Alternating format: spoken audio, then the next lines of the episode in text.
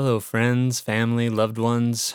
Inaiah here. Welcome to Cast the Line Podcast. It is May 3rd, 2020. Happy May, everybody. For those of you who thought April was long and hard, it's over now, and we get to get into a brand new month. April was good for me for the most part. I mean, you know, other than the uh, obvious of having to continue with social distancing, having to be quarantined. It was a very productive month for me, and I'm very grateful to have creativity in my um, bag of tools to cope with things like social distancing and quarantine. I feel very grateful in that aspect. I am feeling, you know, kind of neutral today. I don't necessarily feel good or bad. I just, I'm kind of, you know, figuring a lot of stuff out. I've spent the majority of the day um, figuring out how to make a live stream on Facebook really special. And, you know, going live for me is um, a challenge because I, you know, as I've mentioned in the show many times, I'm a Virgo and also a control freak and going live, there's just so many variables there, so many things that can go wrong, and so many chances for sort of awkward interaction. Is the audio working? Is the video working?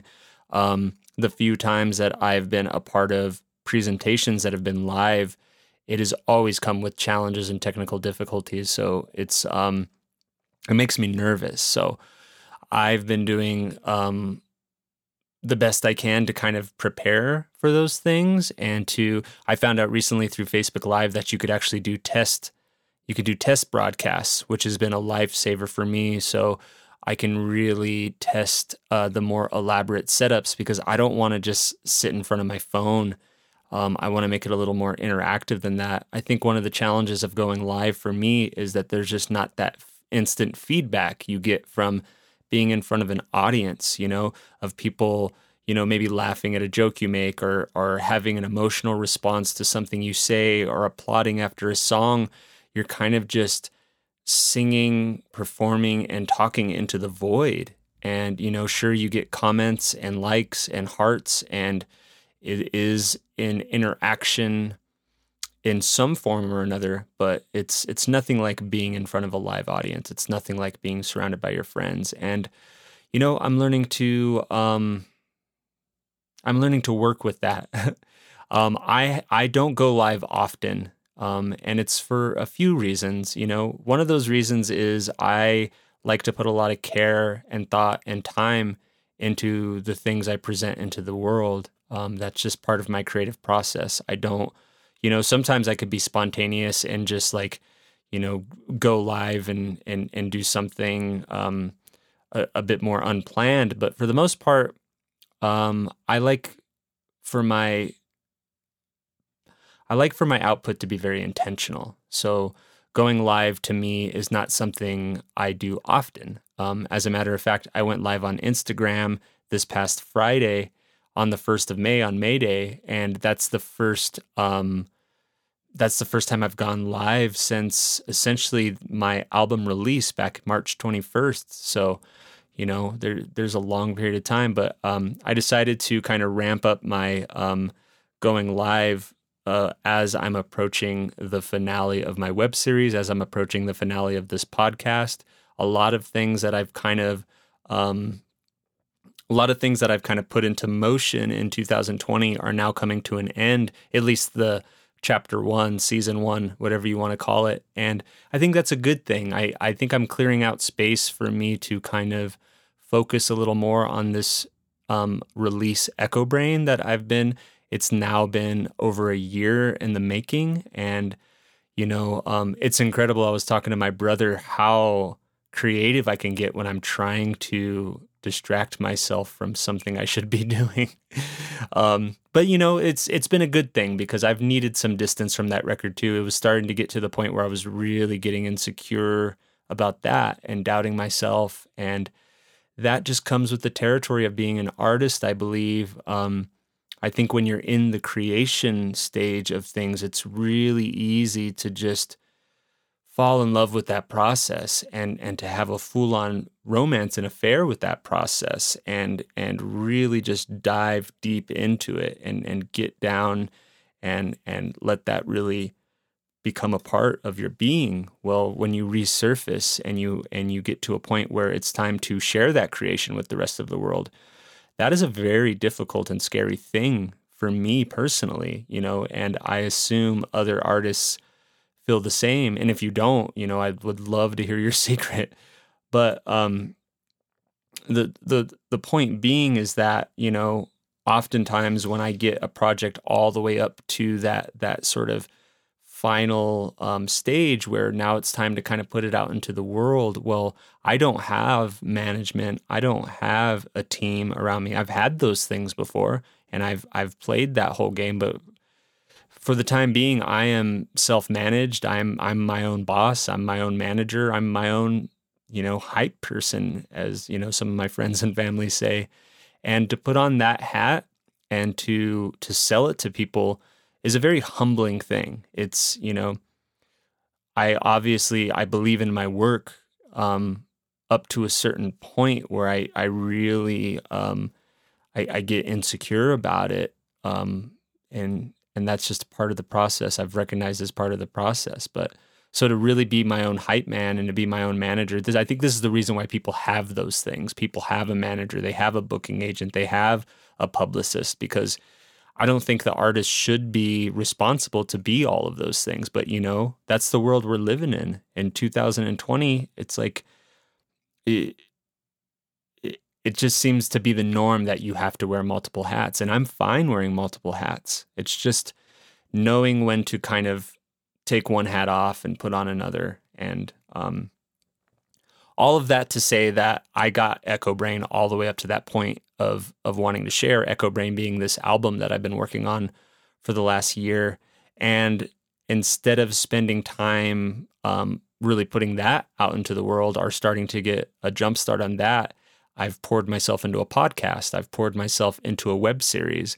I'm releasing other material. I'm releasing other singles. And while that's all fine and good, ultimately, you know, I have to finish what I started with Echo Brain because that's just the way things go with me creatively. I have to be able to empty my cup in order to continue creating. Otherwise, I go through these long dry spells of of just not feeling motivated or or feeling um, for lack of a better term, uh, creatively constipated because I'm just I I have too many things that I've started and and didn't see through to completion. So um, I'm really really focused lately on bringing things to a close and also bringing things to completion. You know, that's that's something that I'm really focusing my energies on. So I think until um, until I really uh, get this album out there into the world, that it's just going to be something that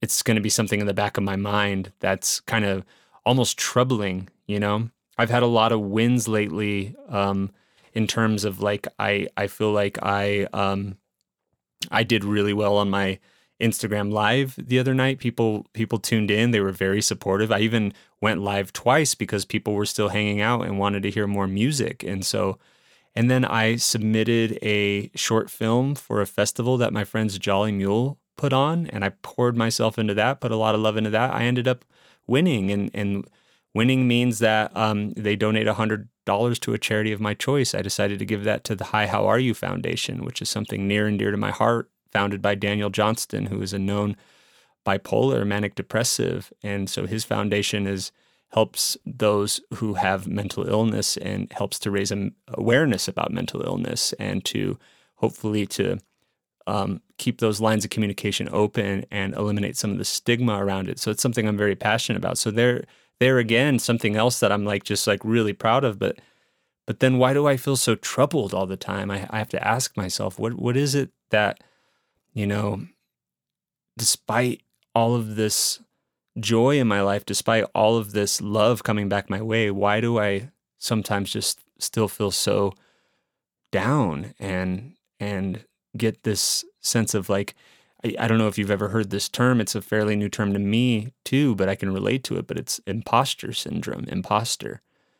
Like you feel like an imposter, like um, you're not as good as as as you lead people on, or or your work isn't as good as as you think, and it's it's such a it's such a strange place to end up, you know. And um, but I think it's also completely normal for a lot of artists and um, I just been I, I, guess I've been trying to kind of pinpoint where these feelings are coming from. I've I've been trying not to shy away from them. I've been trying to lean into them, and you know, and, and there's a lot going on. It's not just creatively. Obviously, you know, I'm here in isolation alone. My only line out into the world is occasionally seeing my dad, who's been assisting me in purchasing groceries because you know I have the respiratory issues and I'm I'm just at high risk of coronavirus and I've been very um, cautious about leaving the house. And so I have that whole situation going for me.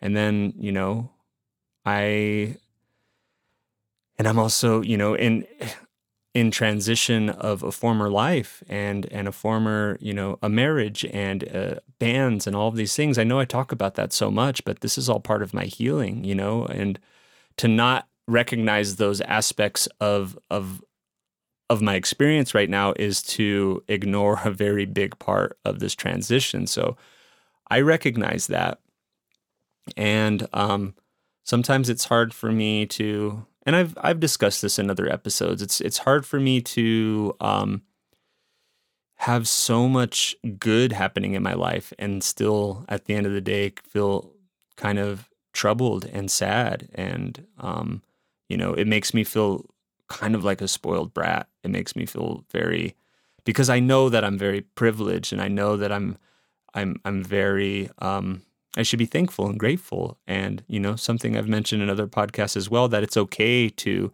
you can still be sad and you can be thankful. Those things are all right. And that's just something I need to remind myself of constantly. I don't, you know, I don't have to be perfect. And I think that's really what it boils down to. It's like I, I kind of strive for this perfection that I think is, um, it's just unobtainable and it's really unrealistic too you know i don't i don't even know what the definition of that perfection is and i think i'm kind of grasping at something i don't really know how to define and um and you know i'm i'm trying to kind of reel that in a little bit and and to be kinder to myself and to realize that hey you're you're doing okay man you know you're doing the best you can and i believe that most people are. Most people are doing the best they can with with what they have, uh, with with the situation that they're in, and you know, I am grateful. I am thankful for for this life. I am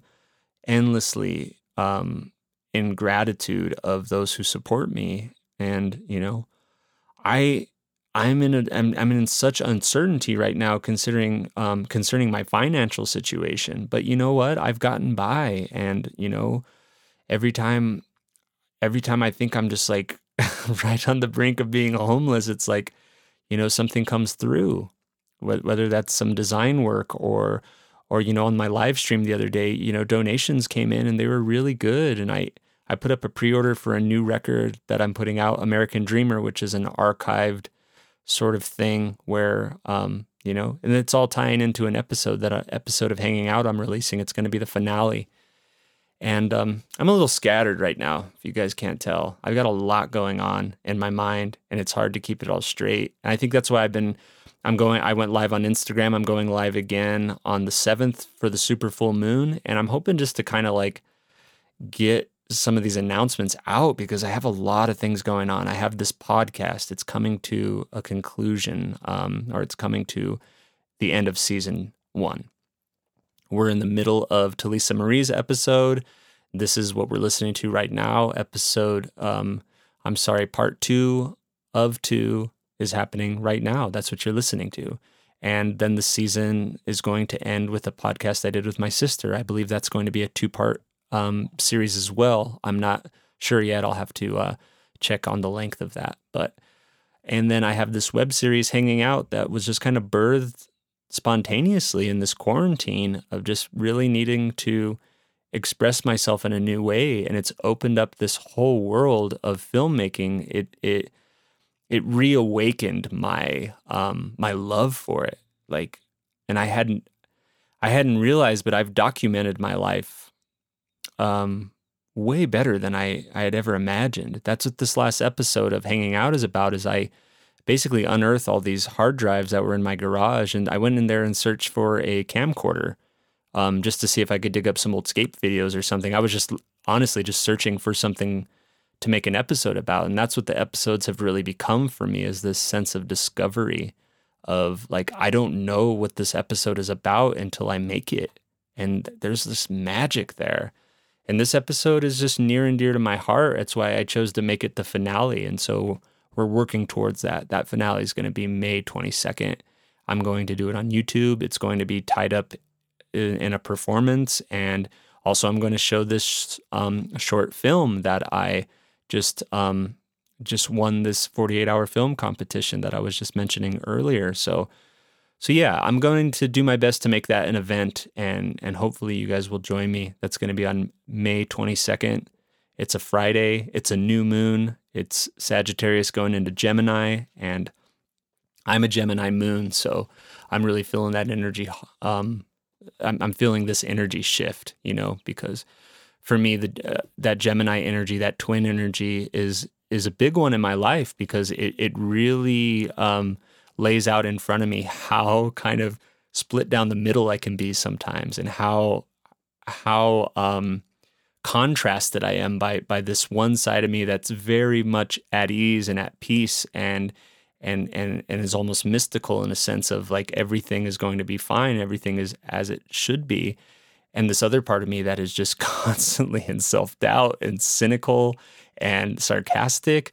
But both those sides of me are important, and I and and I'm learning how to appreciate both sides. It's not that I need to rid one or the other. I just I hope to embrace them both, and that's a little bit about what my short film is about. It's just about that um, that duality and that duality that lives inside of me and i'm sure lives inside of a lot of us you know and so it only seems fitting that that um, my my winnings is going to go towards a a foundation that's all about raising awareness for mental illness and you know i've struggled with depression um, is for as long as i for as long as I could remember. And, you know, I grew up with a mother who's bipolar and a father who has PTSD. So I'm no stranger to, to mental illness. And um, it's always a gift to be able to um, raise awareness about that and to be able to give to a good cause. So, so these are some of the things I have going on in my life right now. And it may seem like a lot and I may seem very frantic in the way that I'm bringing it up, but it's only because that's a part of my process too. I I have this sense of urgency that I'm I'm only starting to scratch the surface of why is it that I have this sense of urgency? Why do I feel like I need to just race and kind of run myself ragged to get to this finish line? And what is at that finish line that I think's going to be there? What what do I think's going to happen? You know? I am uh I'm really trying to figure that out. I'm really trying to slow down long enough to really enjoy the journey and being present. Sometimes that is the most difficult thing for me is just to be present because I'm just kind of I'm just kind of ever moving towards something that I don't even necessarily know what that something is. And you know, and I mean this there there can be a whole volume and an entire season on what I'm about to say, but I think a lot of that has to do with with me um, having not just one but multiple times in my life where I should have died, you know, and that's um, that that materialized as a teenager when I was so sick with ulcerative colitis that I had to get my large intestine removed, and I literally, you know I, my heart stopped for a while, and you know, and there's there's other there's other instances where this has been the case, and I'm just like, why am I here? You know, And I think that also triggers that sort of imposter complex too of like it's almost like survivor's guilt in a way. It's like why am I alive? And but it's also created this sense of urgency in me that I, you know, often feel that I'm living on borrowed time. Like I do not know I don't know how long I'm going to be here, you know? And I think that I think that's the case for everybody. And I I'm not saying that I'm unique or special in this feeling because none of us know none of us know how long we're going to be alive. If if this quarantine and this pandemic has taught me anything is nobody knows nobody knows the, the time or the hour you know of of, of when their life's going to come to to an end and so why not be present? So that's something i'm really working on. That's something i'm really trying to um, embrace and all things are kind of pointing to that. And and I know that when I'm present, I am more at ease. I have less of this sense of urgency because I'm not living in the anxiety of the future and I'm not living in the depression and the regret of the past. I'm just, I'm here and I'm experiencing life as it's unfolding, not as I am, um, not as I am projecting it to be based off of trauma from my past or, or maybe predicting it to be based off of, you know, past experiences, whatever the case may be. I think being present is is a goal of mine. And um and that's what all these creative projects ultimately have been. It's been a way for me to kind of document where I'm at emotionally, spiritually, physically. It's been a way to document that. It's been a way to converse with others. It's been a way to communicate, to ask questions, to to hopefully get some answers. And, you know, and I appreciate you guys being willing to come along on that journey with me. Whether you're a casual listener of this podcast, or you've tuned into my web series, or you're a fan of what I do as a musician, it doesn't matter. I'm I'm grateful. I'm grateful that you're that you take any time at all to be a part of that journey. And some people dip in and dip out, and some people come and they they come for the music or whatever the case may be. You know, I'm just I'm happy that they're there are people out there who get anything from this. And I know that I get a lot from it. You know, this has become a source of therapy for me, you know. But at the same time, I'm seeing a therapist, you know, so it's, I'm not relying on this to, to be the only means in which I express myself, you know, because I need, I need a therapist. I need help. Everybody needs a little help. And not to say that everybody needs a therapist, but I definitely do. And I really benefit from it. And, I'm not even I'm not ashamed to say, you know, that being in therapy and the therapist that I found, I'm so grateful for that. It's helped me to realize a lot about myself and also realize that I'm way too freaking hard on myself. I could give myself a little more credit. Oh, did I even breathe that whole time? Holy Jesus. Um Hello everybody. Happy Sunday. Man, okay. Well, just like anything that I do, I just don't know what's going to happen until I hit record. And I'm always thankful for the opportunity to do so. I'm going to get into the, um, I'm going to get into today's episode, which is the conclusion of Telisa Marie podcast um, that I got to do before all this quarantine madness. And um, I really hope you enjoy it. Telisa is an amazing human being with even more amazing music and if you guys listen to part one, um, you'll understand and you do understand just how incredible of a person she is. And we're going to get into part two of two today. Enjoy. Okay.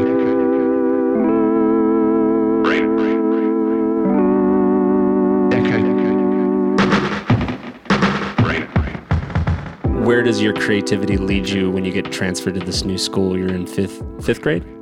Uh, I was actually going into fourth grade. So, fourth and fifth grade, I, I finished out over at this new school.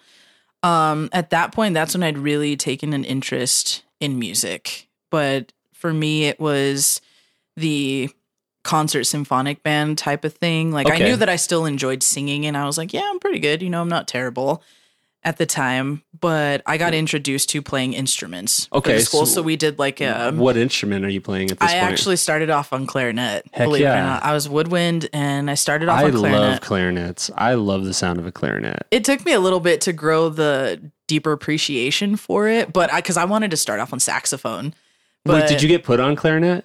I had talked to I think I had talked to my mom about like wanting to play on either one and she was like, "Well, you can start off on this because my mom played flute like in middle school band, Yeah. I think. Uh-huh. It was either it was either that or clarinet, but we ended up starting off on that just cuz it was a little cheaper. Makes Um, sense. And we didn't really know if I was going to She's like stick with balancing the checkbook. She's like, uh, maybe you better start off on clarinet. well, she I think she just remembered like the whole cuz I very much was like I would be like gung ho about trying something out, and then So it would just it would fade fig- out. And she's like, "Well, let's see if you point." stick this out." yeah, and, she's like, and why don't we start with the recorder and see how you do? pretty do? much, man. So, um, we were just kind of looking at that, and I remember the the guy came in and they did like this little presentation of like, if any of you guys are thinking, and this is fifth grade, um, when you're going to middle school, here's some of the instruments you could possibly be learning, and um.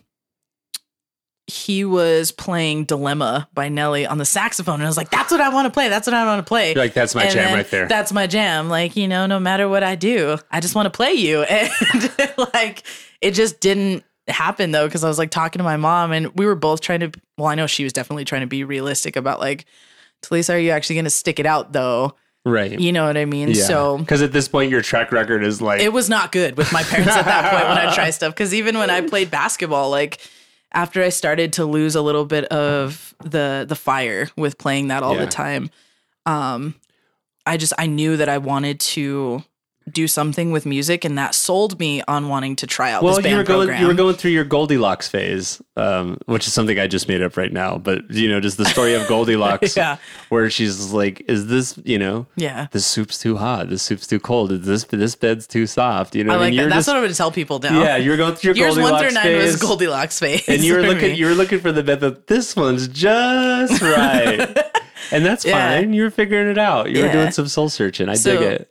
Yeah, so it was awesome. I mean, I finally I talked to my mom about it, and at this point, she was like, "Yeah, you know, they her and my dad. They talked about it just to make sure, like, to rent the instruments and stuff. Like, you know, her and and my dad and my stepdad all like got together to make sure this was something that you know I could do, and it wouldn't hurt if I stopped doing it. Like I said, because Sure. my track record was terrible at that point as a kid.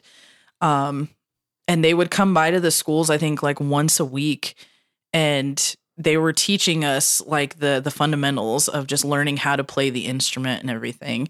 And that would prepare us for going into middle school which is where like from sixth grade through the rest of till i graduated high school i only took one year off from playing music. Um but i was a band geek you know and i was proud of it because i was just like it was that just And you stayed on you stayed on clarinet the whole time. I stayed on clarinet until my junior year. I had finally made the switch and I switched over to tenor sax. So I didn't even take alto or anything. I just went straight to like, all right, big dick energy, throw me a tenor. Here we go. Hell And yeah. I just, I had always loved it, you know? Um, and that's where for me, And did you find be- be- because saxophone is a woodwind instrument? Did you did you feel like uh, did you feel like you were able to? Mm-hmm. I feel like of, it was easier for me to learn that than it You're was like, the "See, clarinet. I told you. like I just I don't know why when I look back at when I made the switch and even talking to like some of the older students who played those instruments are like this is really probably easier than you learning clarinet. And when I go back and I and I think about all of it, I was like, I remember I picked it up within like a couple weeks. and, Sure. you know, I was getting pretty damn good on the tenor sax, and then I Damn, you still graduated. I haven't played since I graduated Oh man, high school. And you got to pick that thing back up. I'm looking for a tenor sax player. Well, that was the thing is for the longest time I was like that'd be so cool to start like a band with all this because I went through like a ska music phase. It was very very short, but I Everybody went does. but I went through it and I was like, like- that would be so awesome to incorporate that. But then as you know as times passed since then, I'm like horn sections can make or break music for me, and when you have the right horn players with the right passion that they're projecting Yeah. on. And You're through their absolutely right. instrument, then it, right. it's it sells it for me. Mhm. Um, but when I finally But you're made right. the switch, it need the awesome. right. You need the Yeah, right horn players for sure. hundred percent. So But you- that's when I started off though. It was just with clarinet. So you make the switch to tenor sax, and and you you play for the remainder of high school. And, Mm-hmm. um, so where does where does that music journey lead you? To, are you just kind of doing the the general sort of band recitals, and like, are you doing any sort of like pep rallies, stuff like that? What what is what does playing saxophone in the school band mean for you? um just band in in high school. in general was, you know, the the band competitions. That's where I was exposed to marching, marching band for me, which is a totally different animal. And anybody who's ever knocked marching band, I'd really like to see you go to a marching band clinic for hours, man. Like it's it's No, a it's different kind of thing. beast. Yeah. but it's also competitive. yeah, it was very to me. It's just I was very passionate about it because I'm like people don't see this as something that's worth value in the schools, and it used to drive me bananas once I finally like got back into it. Well, in. they the got what they wanted because music And- programs are fucking gone. Yeah, and it makes me mad. Yeah. But um at that point it just it introduced me to doing like pep band and doing like large group where we would travel to like either Cañon City or up to Denver Gotcha. somewhere and Would you do sporting events too? yeah, we would do the football games, and that was always fun for me. Like I was all about by my senior year, um, us seniors started this little trend of like we would get geeked up for the games. And we would throw on like a pair of glasses, some suspenders, and we would just like we would try to make those games as fun as possible. Dang, I need to see And- photos. I've got some, I think, Yeah, somewhere yeah. on my Facebook, but We'll put them up on the on the website blog. so it was just like it was a really good time. I really enjoyed my experience with uh, music in high school because I dropped music my freshman year of high school. So I stopped once I went into high school just for that year because I was like I was so determined on like I just want to graduate early. I don't want to deal with anything I don't need to. But all of my best friends played in band and I was just sitting there like, well, shit. It was like FOMO was real for me at the time and I finally was able to get back into it because my middle school band teacher was now teaching at the high school that I was going to. So I got back into it my sophomore year and I finished out high school and it was it was really awesome and it was great exposure for me because it started to heavily shape what I wanted to do with music because I didn't play guitar Sure. for school or anything. That was something that came back when I was in middle school, but I played in the comfort of my room where I didn't think anybody could hear me, but Sure. everyone in my house could. How how did it heavily shape your music and and how did it inspire you in those ways? Uh, with band, Mm-hmm. it definitely triggered that fire and that passion for the arts and music programs staying in schools. And it also, at one point, like I was veering towards possibly doing education Mhm. and working as a music teacher. Like by the time I graduated, I Oh. was like, I think I want to for sure be a music teacher and do this because this is the only thing that has genuinely kept me in line for the most Huh. part. Like, Interesting. You know, it just it shaped a lot for me. Like a lot of the stuff of what you know as Telisa Maria now, that was stuff that was going on, but I was just so wrapped up in the uh, music education part of it. Sure. I hadn't quite pushed it full force just yet because no one even really knew that I played guitar or anything. Right. And at this point, were you playing guitar in, in high school? I was I started playing guitar heavily when I was 12. Okay. Um that actually that whole how it got started, my grandfather had passed away, my mom's dad. And when he had passed away, we went over to my grandma's house the next morning and her brother was playing guitar upstairs in the room, in his room. And I had just, I had never heard my uncle really play music like that before. Like I'd heard him mess around on the guitar and I knew he was good, but it was just something that like clicked for me at that time. I don't know what it was. I was only in sixth grade and it was, we were down to the last month of the school year. Um, but after I heard that, I remember going back to my mom's and grabbing that electric blue because my my stepdad was like, "We're gonna get you something." He got me a Fender Strat, and I regret ruining that guitar so heavy We at the time. do. But you know, I didn't realize I- the value in that. I r- demolished my first few instruments. I, I yeah, I didn't know any better. Yeah, but it was it was after my grandpa had passed. Um, that that week, all this like all of the strings except for three of them were gone on the guitar, and I think it was like the the last like the high strings, the last two, and then like the very top, the Mhm. the low E, and the whole time all I was playing like just on because that's all I could figure out. Like I did everything by ear with the guitar. But Yeah. ever since then, once the guitar like sat in my hands after that, it I haven't really put it down. Wow. So that's it. That but that's what started it was right after my grandpa had passed because um, when I was doing like concert band and symphonic band and stuff, when he was able to make it, uh, when he wasn't feeling too bad, he really enjoyed going to like the concerts when he could make it. Oh wow. And um, I don't know why, but that was just like that moment where. And was this uh happened. was this uh was he part of mariachi bands?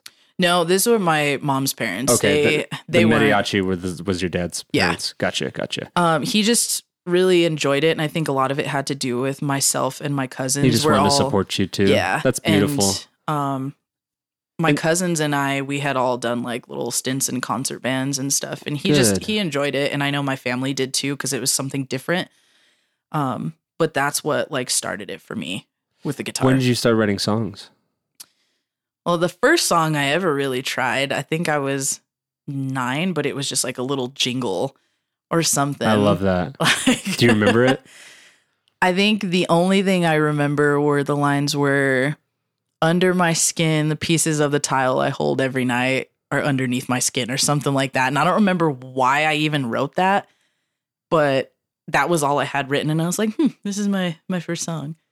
But it was like a whole two lines. Yeah, but you I mean, I'm sure even then you were just kind of like I'm onto something.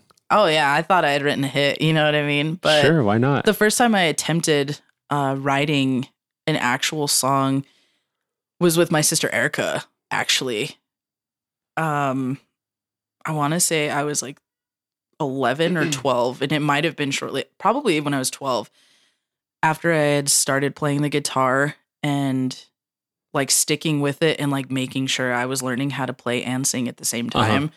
And she helped me write a song and i actually found it when i was moving out of my mom's like i found it in this little folder and you could barely see the lyrics but oh wow. it was written by myself and my sister and i was always real big on like we need to put the time on here so we know when we wrote this and i think it was like at 12 something like after midnight I love putting the time on. I, I need to practice that more, like Yeah. putting the time on something. I think that's really important. Yeah, so that was when I remember writing a full song with my sister. Um, because she used to sing a little bit too, my sister Erica. She had just like that beautiful female, like a female strong mariachi voice. Like, and that was that was a beautiful thing to be able to do. But that's what I remember when I first wrote it. So when did when did songwriting become more of a regular thing where you were kind of like where you kind of hit you have the bug and now you're you're kind of trying to write more often. Um, when I was in high school, when I was 16. Okay. I would try to start writing music and that's where like my history with um, Olivia actually started. She's the the Marietta Dolls was her project. Okay. and are Um, you guys around met- the same age? She was a couple years older than me. Gotcha. She was a senior when I was a sophomore, but she was the first person I had ever played guitar with, another female that I knew that could play guitar.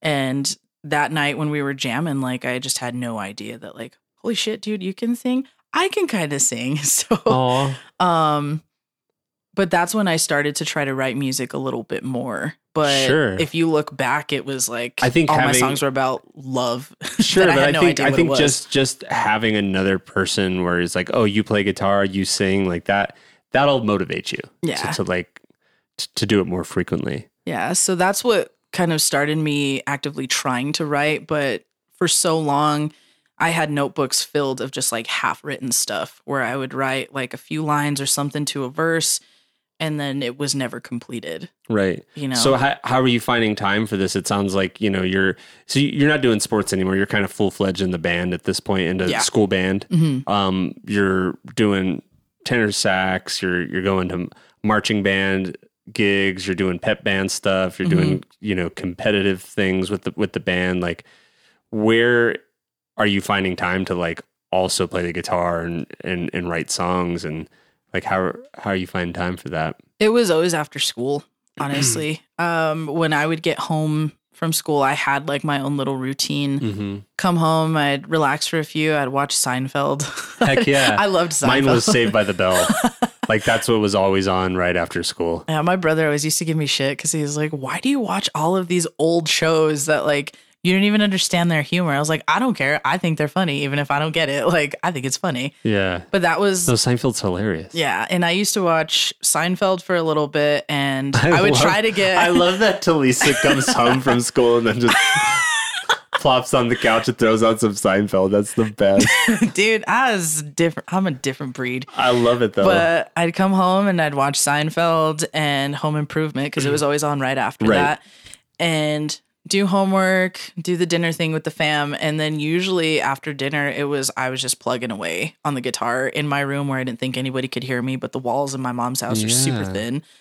Um, and that's where I was just that's when I would do it is after school. Like I would spend hours on end just But you were plugging away. you're kind of getting a sense of of the I was doing a lot of covers at the time. I was, and for me, it was learning how to, how do I play this chord when I feel like my hands are like baby gap hands, and all my friends give me shit for the size of my hands. Oh my but that's just what I would do. I would pick a song that I really liked, and I would try to learn it by ear first, and then if I couldn't quite figure it out, then I would look over at YouTube because that was becoming a thing Oh, that makes and sense. um, I would just look at either tutorials or I'd watch covers and I would just try to emulate what I saw. Yeah, And that's how I I, could- was becoming more. I could more- relate to to just like teaching myself how to uh, like by ear and just kind of struggling through it, but then like getting frustrated and being like, okay, how do I do this the right way?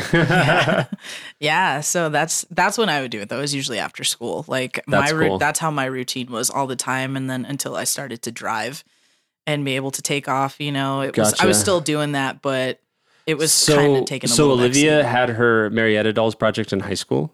No, um that came a little bit later, but she was just somebody who I felt comfortable enough to be able to play music with. Gotcha. And she was the only other female I knew because in high school I wanted to start a punk rock band. I never did. But she was the only other female I knew that played guitar, she could sing, and she liked a lot of the same music that I did. So for me that was that was huge that like oh my god like i found somebody i can jam out with you know what i mean so we did um until she graduated and then you know just we kind of did our own separate things for a long time but she was the first person i ever got to like jam with Man, that's so cool. Did Yeah. did you guys um, start writing songs together right away, or had you ever wr- written songs together?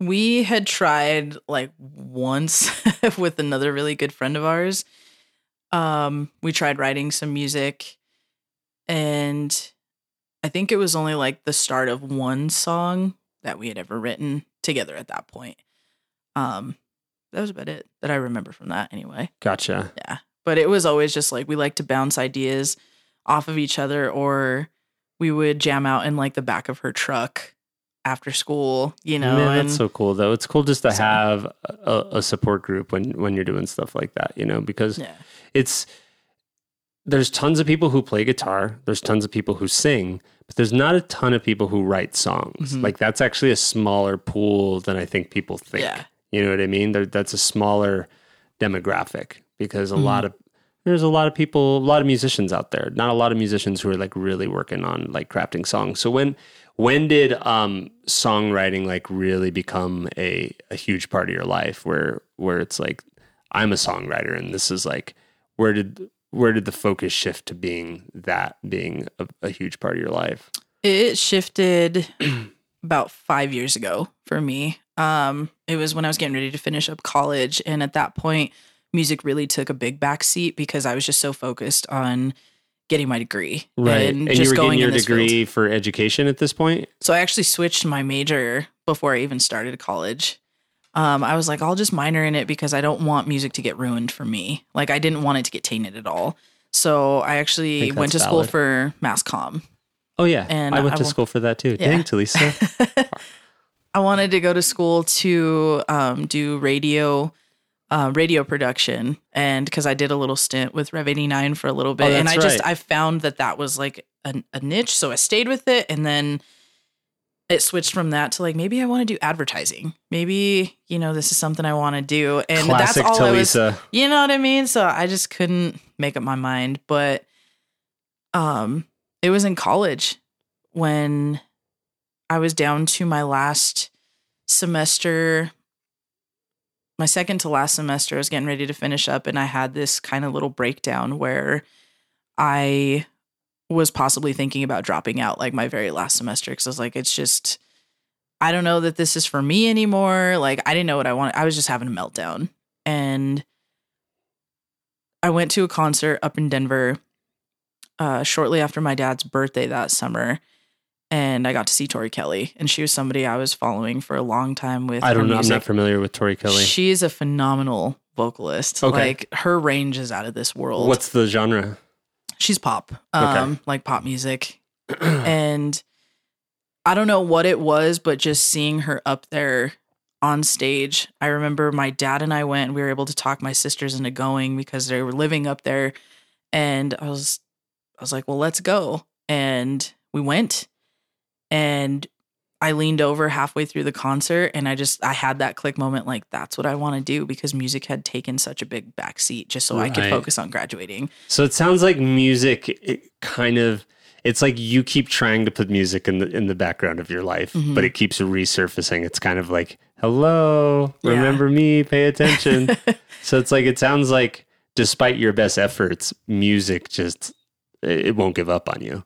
Yeah. I mean, I had always used music for everything. Like I would like I said I always tried to write stuff just to kind of help me get it out, hmm but I would never finish writing any songs, but it wasn't until yeah, I was about 22 and I started going through my own little emotional turmoil after that, but um just seeing Tori Kelly up there and realizing like this girl literally used to do exactly what I'm doing, playing music in her room and posting these YouTube videos Yeah. of these covers that Well, she's doing and then look at her now like I get to watch her perform her original music on this stage in my home state. Like the- I want to do that. That's all I want to do and I remember leading over to my sister Erica and I was like, "Foof, that's what I want to do." Like I truly believe that's what I'm meant to do.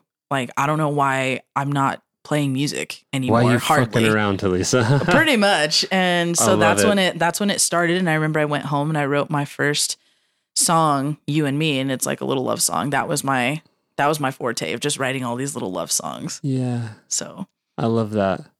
So so that that's where it became like a kind of a real thing for you. So we're talking like age 22 ish, Mhm. 21, 22. yeah 22 that's when i had realized like that's what i want to start doing but still a lot of people didn't really know that i played music When do you start doing that in front of an audience? Uh, later that fall, or no, it was the following year after I was 23, and a couple of friends of mine had talked me into going to play at J. Michaels at the time. Okay. it was the old cock and That's bull. right. They had the Um, they had the open mic down there. Yeah, and a, a friend of mine was like, "Come play with, like, come jam with That's us." probably is that how you met Scoot? Yeah, that's how I met Scooter. That's hilarious. was um I was really nervous because I like I said I was even nervous to post my first cover which was No Diggity and that was after like Pitch Perfect came out and everything but I was just I didn't like performing in front of people like I was just always too scared to because I didn't do well with criticism I didn't do well, well, at this with point, you haven't had any practice doing it either. yeah well, I mean, so- other than band, I mean, that's that's performance. and even then but that was like you're a so group supportive. that's yeah. a group setting and where it wasn't just me because I used to have really weird stage fright. Like I did a a talent show my senior year where myself and a group of the kids I did band with, we got together and we did the talent show and we played that song um, Fuck You by CeeLo Green. Oh yeah. We played that. and that was the first time anybody I went to school with like you play guitar and you sing? Yeah, but then I just didn't do anything with it after and I was just really awkward about it. But um, started playing at J. Michaels at their open jam nights there with my friends, and it helped me build my confidence as far as like I would sign up for it, even though I was like shaking, and you could hear it in my voice that I was it was like I didn't want to do it. But that's what got me to start getting comfortable in front Right. of people at that time. And at this point, do you do you at least have the awareness that I may not like doing open mics, but if I want to like get up on stage, this is my way to do that? Is Mhm. that kind of your approach at this point? it was a really big push from uh, my friend Cheyenne. She was huge on just like, dude, she's like, you're fucking talented. Like, what are you scared of? And I'm like, I don't know. I'm not used to this. Like, I don't know how to do this. Like, I just post my videos on YouTube and I'd share them. But like, when people would try to put me on the spot, I didn't like it. I didn't like having to try to sing at that point or anything right. but it definitely helped me especially now where i still get nervous before every show but that helped me get get there and then shortly after um, i started playing over at this place called bullfrogs and it's now the brass saddle over on the south side. Okay, I don't know that place. Yeah, it's over on the south side off of the Pueblo Boulevard, um, over by the dog track, kind of in that Mm-hmm. Area. yeah, yeah. Um, and then I started playing over there once J. Michaels closed. Um, but J. Michaels was where I kind of got my start as far as like getting comfortable playing in front of people. And then continued with the open mic nights or jam nights over at Bullfrogs. And I was lucky enough that I was able to get added to a local show over at Brews Ale House by some buddies of mine that I went to high school with that were now in the group Beyond Bridges. Like Oh, they were starting to form. That was like the birth year of uh, Beyond Bridges with some of my buddies from high school. That's awesome. Yeah. So, um, in in this era of Beyond Bridge uh, Bridges, it's obviously Tony who um, uh, at Brews is he in the band? Yeah, it was um it was Tony, Kai, and Adrian just got added to it, I think, at the time. Because I think Beyond Bridges had started off as a duo Okay, initially, if I'm not mistaken. I could be totally wrong. that and then band's gone through some transformation. I wouldn't and doubt then it. um and then Adrian got put on there and he had was actually the one that reached out to me and was like, "Hey T, um we're actually putting together like a local show. Do you want to come and check it out?" And you know, they they offered me that chance and I was like kind of nervous cuz like I had started writing music and I had some songs under my belt at that time, but, But I was still like, nervous. That was my first real gig where I was like, "Holy shit." That's so amazing, though. it was really awesome like to be a part of that and that be my first like hometown throwdown i believe is what we called it at that time and it was it was just awesome for me it was still very nerve-wracking No, I think I think what's what's amazing about your story is it feels like you kind of did everything right. You know what I mean? You you planted seeds of of um music pretty early on in your life. You know, you're talking about age 6 and then 9 trying sticking your foot in that water and like okay, I'm writing this little jingle, you know, starting to play guitar around age 12 and like, you know, picking it up for a minute, putting it down, getting into band. Uh, eventually, you know, it sounds like you were still heavily in the guitar all the way through high school and everything, but you start to get more serious about guitar playing, um, despite being in college and stuff. Start going to open mics, start finding your support there, start learning how to be on stage because you go to a concert and you're like, that's what I'm supposed to do. It's so obvious. mm-hmm. But I think building your confidence and building your community in the open mic stage is such an important step that I think people don't even think about. They, a lot of people are like, well, how do I, how do I like start playing music and then, and then go to the stage? Mhm. You know what I mean? Well, you did it exactly right, you know, which is like, well, practice, practice, and then practice more. And then ease your way into it, you know, and you did that through open mics and building your confidence. All of a sudden you get a call and you can say yes because you've been working on that. You've been Mhm. working on your craft. And and now this is an opportunity for you to realize that, okay, a show is not an open mic. It's quite different. What was your experience like? so the first show i remember i was super super freaking nervous and i really didn't know what to expect honestly i was just like well what do i go up and sing how do i talk to these people because i was totally okay with being like the class clown joking around with everybody but when i have to be serious it was like a totally different story Sure. um, but I remember just once I got into it, like I started off a little shaky, but seeing so many of like my friends and family there was huge. Like my sisters came down for it. My like they brought their kids and their husbands and my brother and and his wife and kids and they all like it was just seeing those familiar faces and then like my parents and after I was finally in the zone and I felt a little more comfortable, I was able to play it. Probably not as as confident now. Um but I just remember walking off of that stage like, oh my God, I was just up there by myself with a guitar. And like these people actually came here to see maybe not so much me at first, but now I may or may not have people that may like what I'm doing. So it was just it was it was very eye opening compared to jam nights where people were just like, "Oh wow, like you're do you do you play like all the time? Uh just just here, man, just here." Yeah, yeah, you know what. I mean? So um it was a really great experience for me and it was a learning experience because I had never done that prior to. Right. So like I hadn't really been out into the community very long for anyone in Pueblo to really know what I was doing or who does, I was. So does this lead to more uh, solo shows? And what is what is so now you you've done the open mics you've gotten your taste of like this is a gig this is not you know an open mic. Like do you do more gigs after that? Do you go back to open mic? Like what's where does this take your musical journey? So I maintained going to just the open mics, and then anytime any of the boys would reach out to me, and that's where that bond with Beyond Bridges, you know, with all of those boys, um, they would sometimes reach out to me and ask if you know I wanted to be on the bill with them on some stuff, and I was like, yeah, sure. Like if you guys are okay with it, and um, just maintaining the balance of both.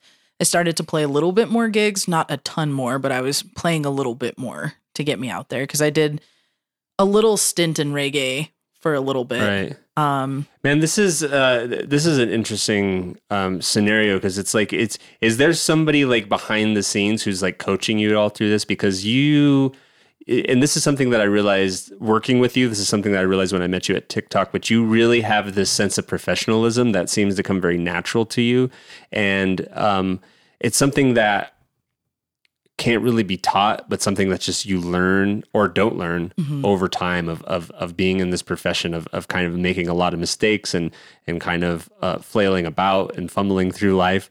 But do you have somebody who's kind of mentoring you, who's who's like letting you know the the, the do's and don'ts of, of being a performer? Because at this point, it seems like you're making all the right moves, and you're like you're playing open mic, you're playing gigs, but you're not playing too many gigs. You're not oversaturating. You're kind of like building a lot behind the scenes. What's what's the inspiration to kind of like take this this approach the way you're taking it? Hundred percent. It's been observing my mom, um, and she's you know she's not a musician or anything, but Huh. just my mom is a she's a very strong woman, and she's a very strong leader. And so, seeing how my mother carries herself with her profession within her job, I and just that. how she handles herself around other people, Mm, and that has a lot to do with why I know how to network with some people. Like being able to network and and just talking with people. That's something that I've always been able to do, but my mom has always en- enhanced that since I've been I able to that. observe that yeah. and um different just um skills even from my dad as well just like watching both of them be strong leaders. And then um my stepdad who he has such a love for music as well too um just talking to me about like you know they're they're my hype team. You know those three by far are my three biggest fans right there. Mm, and just observing all of them with different things. But my mom i accredit a lot of my professionalism to her that's because of incredible. because of how she she handles herself and carries herself. And that lent it to like you know her little pep talks with me all the time when I'd freak out about something when she would just come and talk to me and like babe like this is how you should approach it and this is how you should do it and you know my mom's biggest thing is all you can do is ask the worst they can tell you is no Mm. or the worst you know just try it what's I What's the worst it. they could do? I love it. And So, you have so you just you kind of have the confidence to just like to experiment a little bit, but you have the self awareness to kind of you know kn- know what you're capable of, and like Mm-hmm. yeah, that's I I love that. I love to hear that answer too because it's like I- can't stress enough to people who are up and coming or people who are like trying to break out into this profession um how one important it is to be talented like that's that's a big part of this music industry but it's not the only part you Yeah. can be the most talented person in the room doesn't matter if it nobody wants to be around you. Yeah. Which leads me to number two. Number two, another important thing is like people will more likely call upon you to do gigs to whether you're a pickup musician whether you're an opening act or a headliner it doesn't mm-hmm. matter the whole spectrum. They're more likely to work with you if you're a person they like to work with mm-hmm. So the second important thing about this industry is just being a good hang, being a good person, being somebody that people want to continuously um, work with. Yeah. And the, the third thing, and and one of the most important things, especially um, when considering uh, the being a professional, is promptness. Is to have respect for, for the people you're working with. Is is to is to be a team player and a, and a and a team member when it comes to building a show and and that that's in dealing with the bands and dealing with the sound person and dealing with the wait staff. It it comes down to everything. It comes down to just being a decent human being, you know? Yeah. Some of those things can be learned, but none of them can be fake.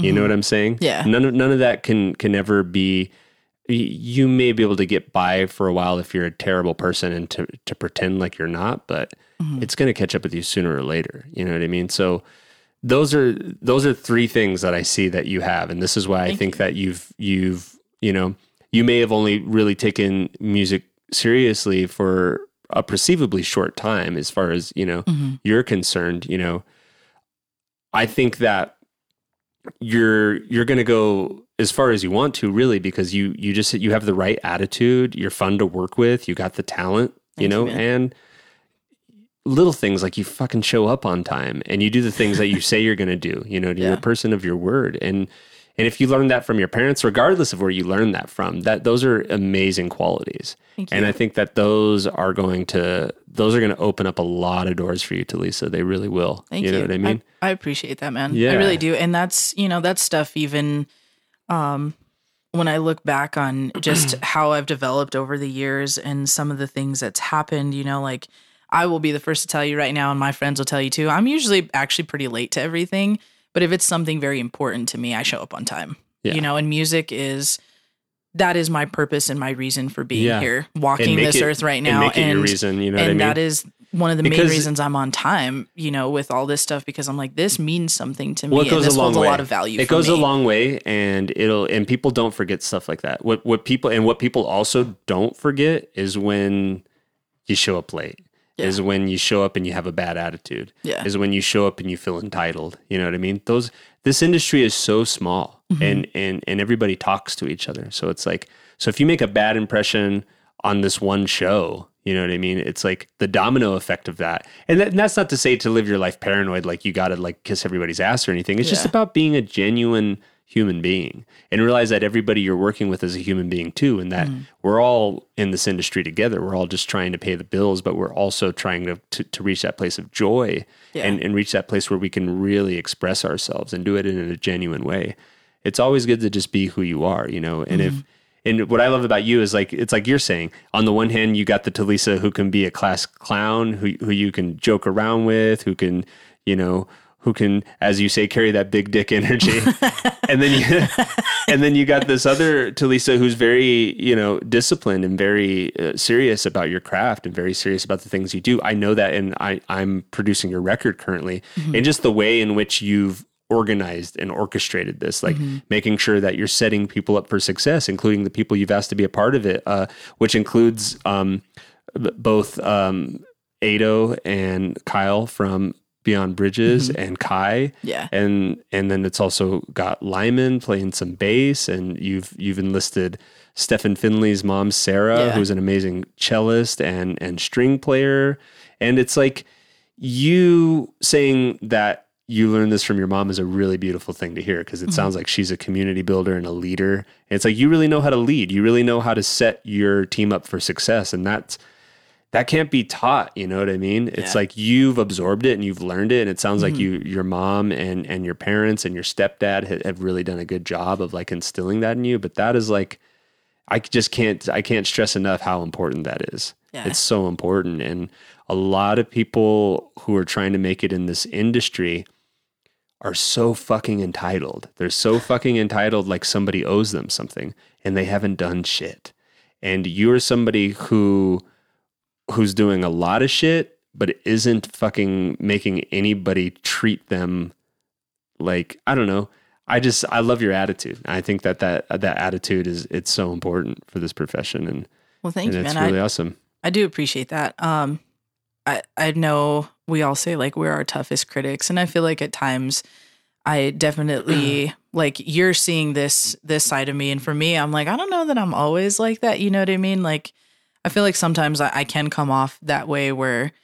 I know there's been moments where I felt entitled to certain things, but it was that shift oh, in Oh, my yeah, me too. mentality. Oh, me It too. was that shift in mentality of, you know, hard work will always outbeat talent. And that took a little bit for my mind to shift from that because I used to have that mentality that I'm talented and like I'm gonna let my work speak for itself. Oh, yeah, but that doesn't then work. after yeah, and then it was just I mean, like it'll, it, it'll it'll only take you so far it takes you like maybe to break a little bit of the surface. may be the price of admission. you know what I mean? It- Yeah. the, the price of admission is to have talent. That's a given. You know what I mean? That Yeah. Mm-hmm. that that that gets your foot in the door. But once you're in the room, you're in a room full of other people who are just as talented, if not more talented than you are. Yeah. As soon as you're in that room. Yeah. So now, how are you going to stand apart? Yeah, and You what I that's mean? where now this different drive that I have because I go through through bouts of like busting my ass with something and then like it just the energy shifts with it. But music has always been that constant. It's Right. just now, you know, within the last like 5 years or so after dealing with just some my own emotional turmoil and um learning that like dude, you have to bust your ass if you want it and that is the one thing that my parents and my stepdad have like all three of my parents have instilled that in me is you have to bust your ass if you want something like you cannot expect anything to happen without any hard work No. you know and Absolutely. that's why it's been great to i for myself i've truly inherited some of the greatest qualities from all three of my parents you know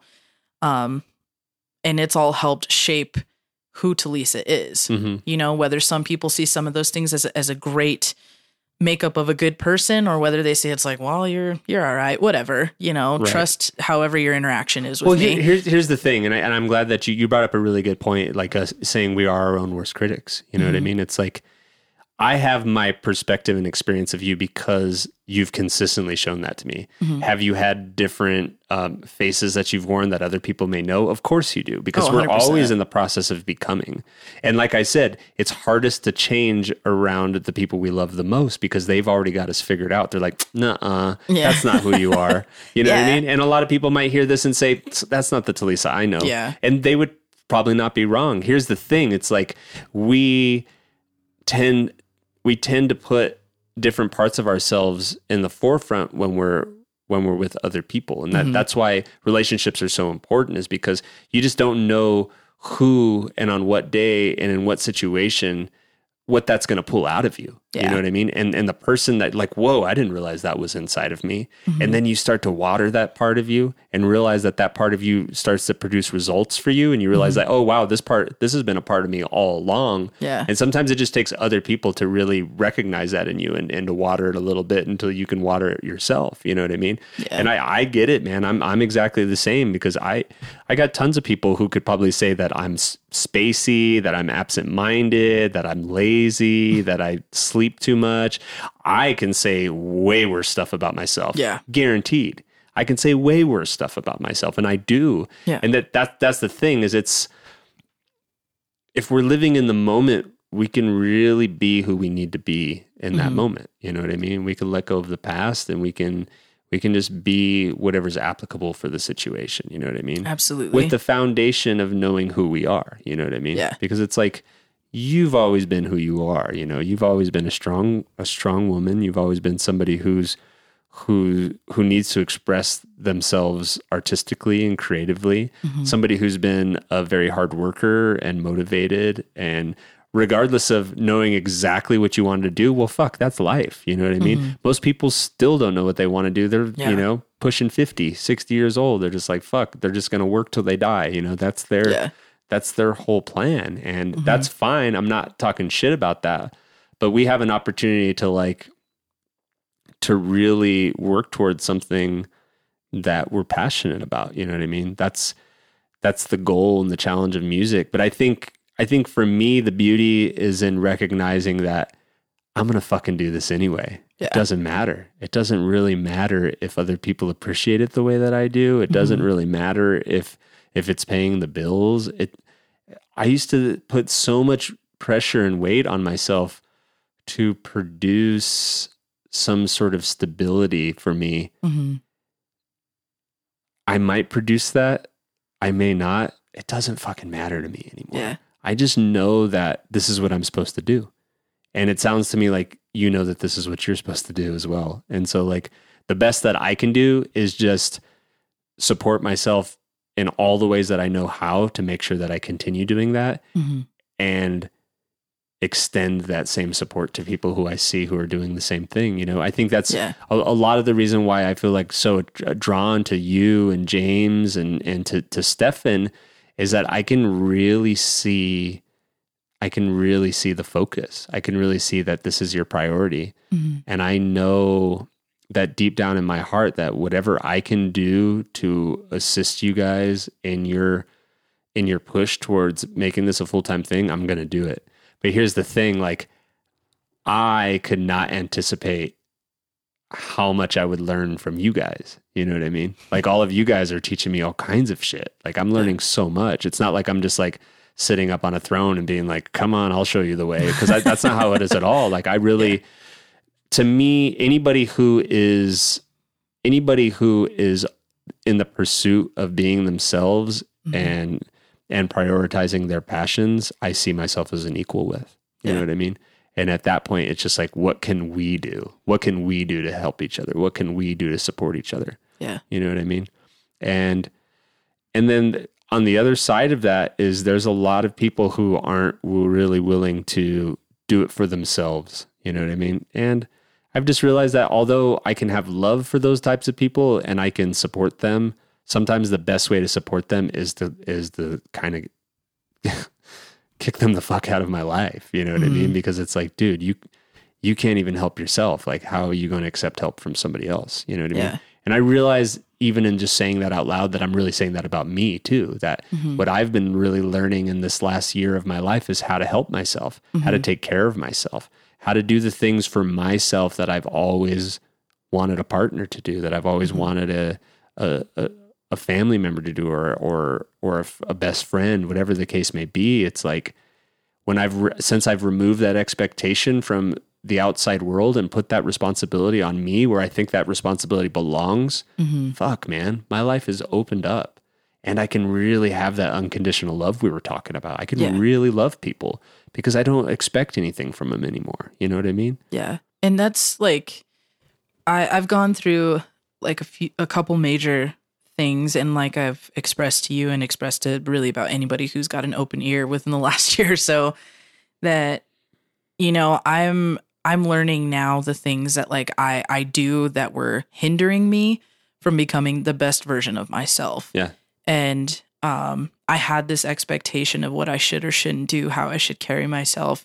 And now that I'm just finally letting go of that expectation a little bit at a time every day, it's allowing me to open up my heart, my mind to how to best help myself. Like you said, like no one can help you unless you're willing to help yourself. And, and then the thing about that is it's only until you're through that that you can even have that sort of retrospective that that sort of in retrospect I realize now that these things that I was doing wasn't working for me. But when we're in that shit, we don't you don't give know. it. You don't give a shit. Out, Well, you have- honestly, well, you know what I mean? Well, like, it's, it's not even that. It's like we we don't have anything to compare it to. yeah, So it's like where we're at now, we actually have some contrast to be like, okay, I see what works and what doesn't work now. Mm-hmm. And then we're gonna, you know, five, ten years down the road, we're gonna be like, oh man, I can really see how that wasn't working for me. It's just it's all about perspective. And unfortunately we just gotta go through shit. You know what I mean?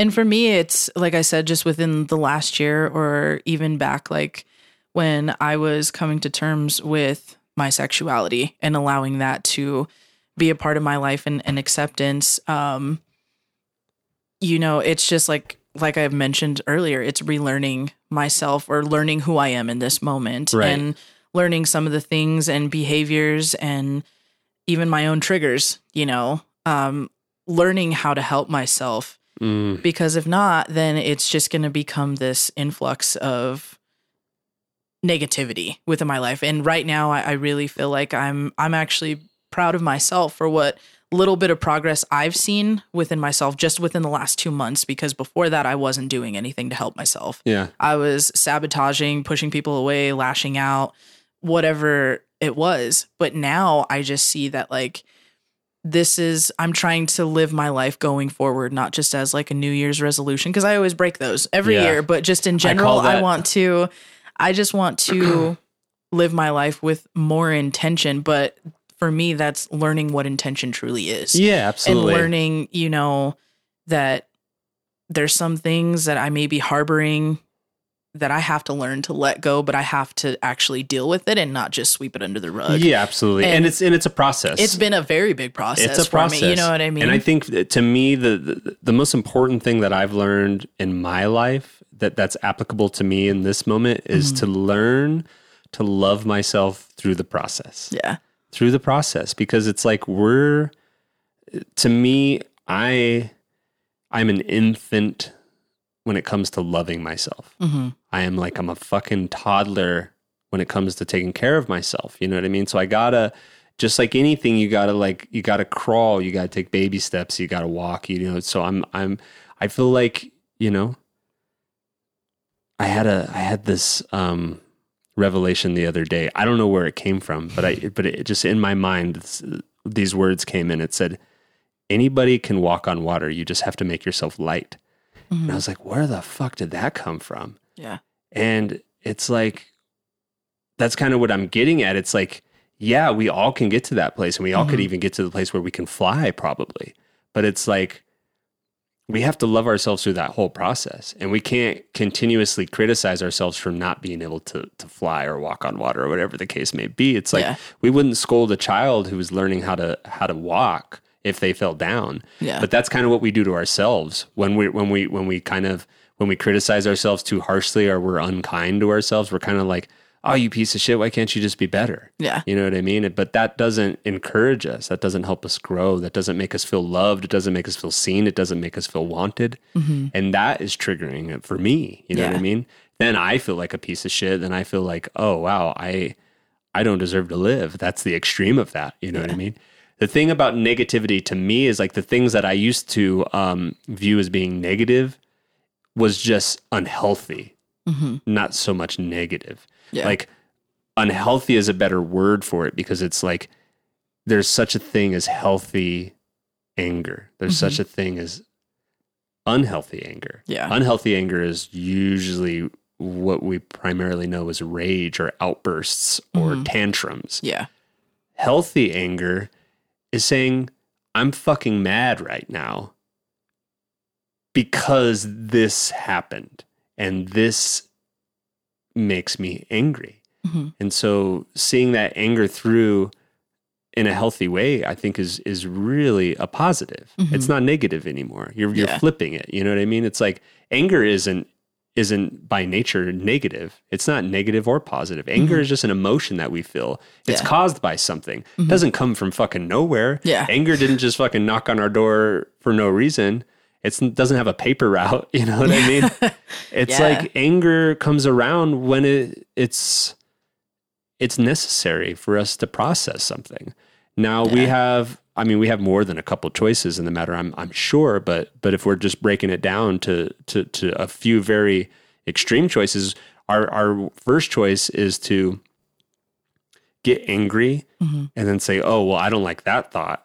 So it's like you were saying. Then we just sweep it under the rug, or we say, "Oh, not now. I don't want to feel that." Yeah. So you just put it away. Mhm. So what does that do? It doesn't do anything. It doesn't remove the anger. Mhm. It just says, "Not now." It just puts it over to the side. We just Until toss you're it, ready to We just toss it. it. over to the side, and then pretty soon we look we look over to the left, and it's like, "Oh my god! I just tossed about fucking fifteen years worth of anger over there, Mm-hmm. and now it's about to implode." Yeah. You know what I mean? And then choice number two is we just fucking feel angry. Just feel angry. What? Why are we scared of that? Why are we scared just to feel angry? Like it. It's probably gonna last ten to fifteen minutes. Yeah. That's about how long a triggered response takes to to, to reach the end of it. You Mm-hmm. Yeah. know what I mean? So I'm just learning that a healthy way to deal with stuff is to fucking deal with it. Just Mm-hmm. deal with it. You don't have to excuse it. You don't have to ask yourself why. It's just like, or ask yourself why. It's it's good to ask yourself why. But I'm just what I'm getting at is that that turns it from being a negative thing to a positive thing. Mm-hmm. Now this idea that this idea that being positive is is only thinking happy thoughts. It's only fucking like that's.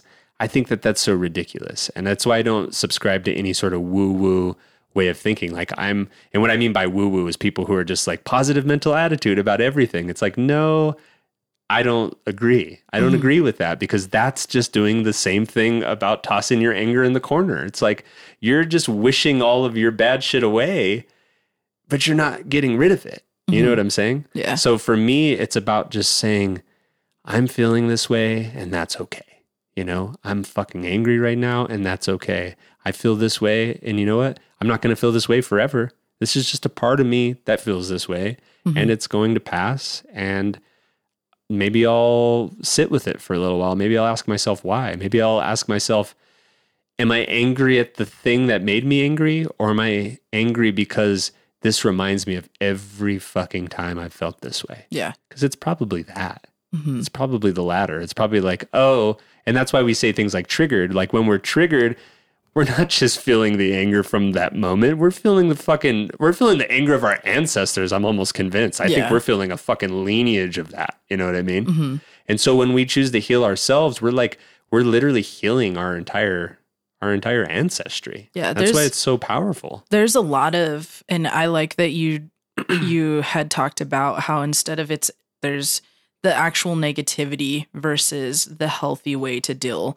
with what we perceive as negativity, and Yeah. that's a big thing that I'm going through right now is just learning to find that balance of is this actually negative or is there a different way I can deal Right. with this? And that's just Yeah. that's a part of me learning myself in this moment who I am, Mhm. especially because that mentality and that different kind of shift in my own energy has only been within the last couple months whereas prior to that it was like I said a lot of the behaviors I had been exhibiting for years, whether it was from being hurt, happy, angry, sad, whatever, you know. And now I'm like, I want to understand myself on a deeper level Mhm. because it is coming out in more of my music Yeah. that I've been writing over the last like six or seven months, you know, where I'm finally listening to myself and trying to Mm. understand, like, okay why why do you react this way? Why do you get so angry about things? Why do you get so happy when this like happens? Or why do you get kind of like an uneasy feeling? Or why do you just kind of stay like neutral or That's so stagnant? And that's oh my god. you know my And my what, biggest what you're doing is you're helping your intuition to to grow. Yeah. And for me it's more of i'm trying to learn to love myself on a on a deeper level Yeah. um on a way that i had never been loved before whether it's been by other people that i've been trying to seek it from or Mhm. whether it's friends, families, ex-boyfriends and girlfriends or whatever the the case may be. Um I I really am struggling but learning to love myself, be kinder to myself and to. realize that like my self-worth isn't where I thought it was like even a few months way. ago, you know what I mean? So and it's really the only way like we we can't even let love in if if we can't love ourselves like we're only going to be disappointed you know what i mean and Like, right now like trying to move those mountains. yeah we with it. only let the love in that we feel like we deserve you know and I never used to believe that until I I realized and watched myself tank. Like now that I look back, I'm like, and I I made this comment to you when we were listening over some of the the tracks that we had done, where I told you like I'm just I'm sad at the girl who I'm sad at the Telisa who wrote these songs because I can I can like hear where my mental state was at. You know, because I hadn't been through this type of heartbreak. I'd been through other types of heartbreak Right. but not this type. And this type of heartbreak was the one where it's it's actually helping me now that I see. but see i it. love that i think that that's a healthy way to deal with our trauma i think that's a, a healthy way to heal ourselves is to realize that there is a part of me that is really struggling right now Mhm. and i'm gonna love that part of me and i'm gonna like you're you, you say you're sad for that version of yourself. You're sad for that telisa who had to go through that. You know what i Mhm. mean? Well that's how we find compassion for ourselves. You know what i mean? Instead of being instead of being that part of ourselves that's just like oh get over it. You know get over it already. Just move on. You know instead of being that critic of ourselves Mhm. we can really be the person who's like oh man that really sucks. You must be going through a really hard time. I'm so sorry I'm and it so wasn't sorry un- to hear it that. wasn't until like I sit back and I I listen to whether it's just the the songs that I'd been writing over the last like 6 or 7 months versus like looking at the lyrics like what I was actually putting down and it's only as of like right now in this moment with like I said within the last couple months that I'm like there needs to be a change here because you know I, I loved that version of myself to an extent of who I was you know I thought I was an all right person but I want to get to that confidence of I I love who I've become and I know that I'm going to screw up. I know that there's times where I'm going to spread myself super thin with a lot of different things, but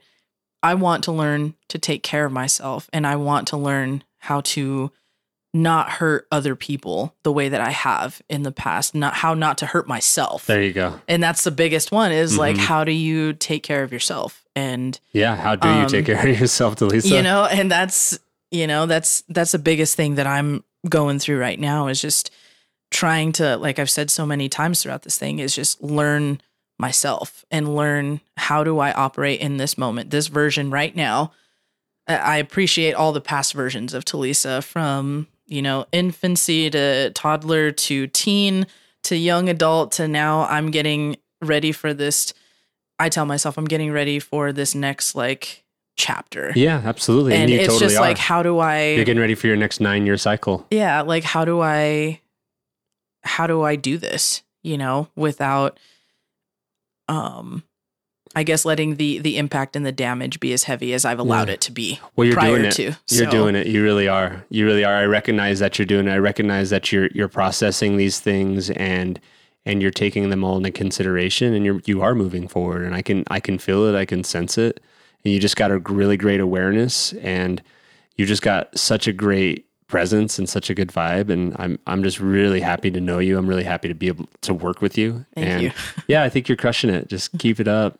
Thank you, my man. I appreciate that a lot. It because of how hard I am on myself just in general and how much We're I'm a, I'm way. a you know, I'm a sad Sally and like, oh poor me, poor me. It's like, no, man, like it's all right. T, you you can live in that for a little bit, but don't let it become you. Right. And um I'm very like I've told you many times, I'm very blessed that I met you when I did, and I'm glad that we met even Likewise. though, you know, at different stages of something similar. Um, you've just helped validate for me that like it's okay to feel through that and feel Yeah. the way that I did and that it's all really just transpiring into a really great product with my creativity for me. Like I said, like this new album is like my baby because of how important it is Yeah. because everybody's got a story, everybody's got, you know, a tale of heartbreak and Absolutely. in so many different ways or whatever. And this is unique to me and this is important to me. And at this point, I, I used to spend so much time trying to get people to understand like where I was coming from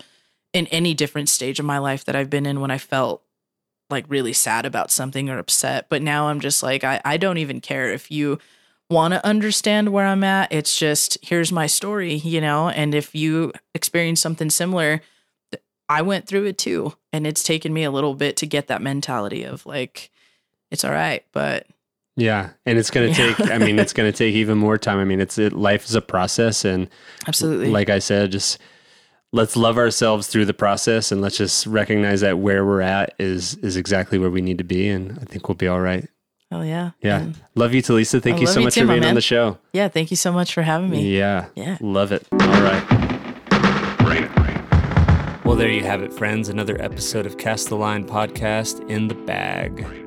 Telisa Maria Alvarez. You can find her on Instagram at Telisa Maria Music. She's also on Spotify, iTunes, YouTube. Be sure to like, subscribe, support her. She's got some announcements coming real soon, so hit her up on Instagram and Facebook. Speaking of Facebook, please join me this Thursday, May 7th at 7 p.m. for a full moon concert. I'm going to be doing a live stream. It should be a really good time. And please join me May 22nd on YouTube. It's going to be the season finale of Hanging Out, and I'm also going to be showing my short film and it's going to be a concert performance as well. That's going to be Friday, May 22nd for the new moon. That's going to be at 7 or 8 p.m. I haven't decided yet, but I'll be sure to let you know. All right, friends, peace and love, and we'll see you down the trail.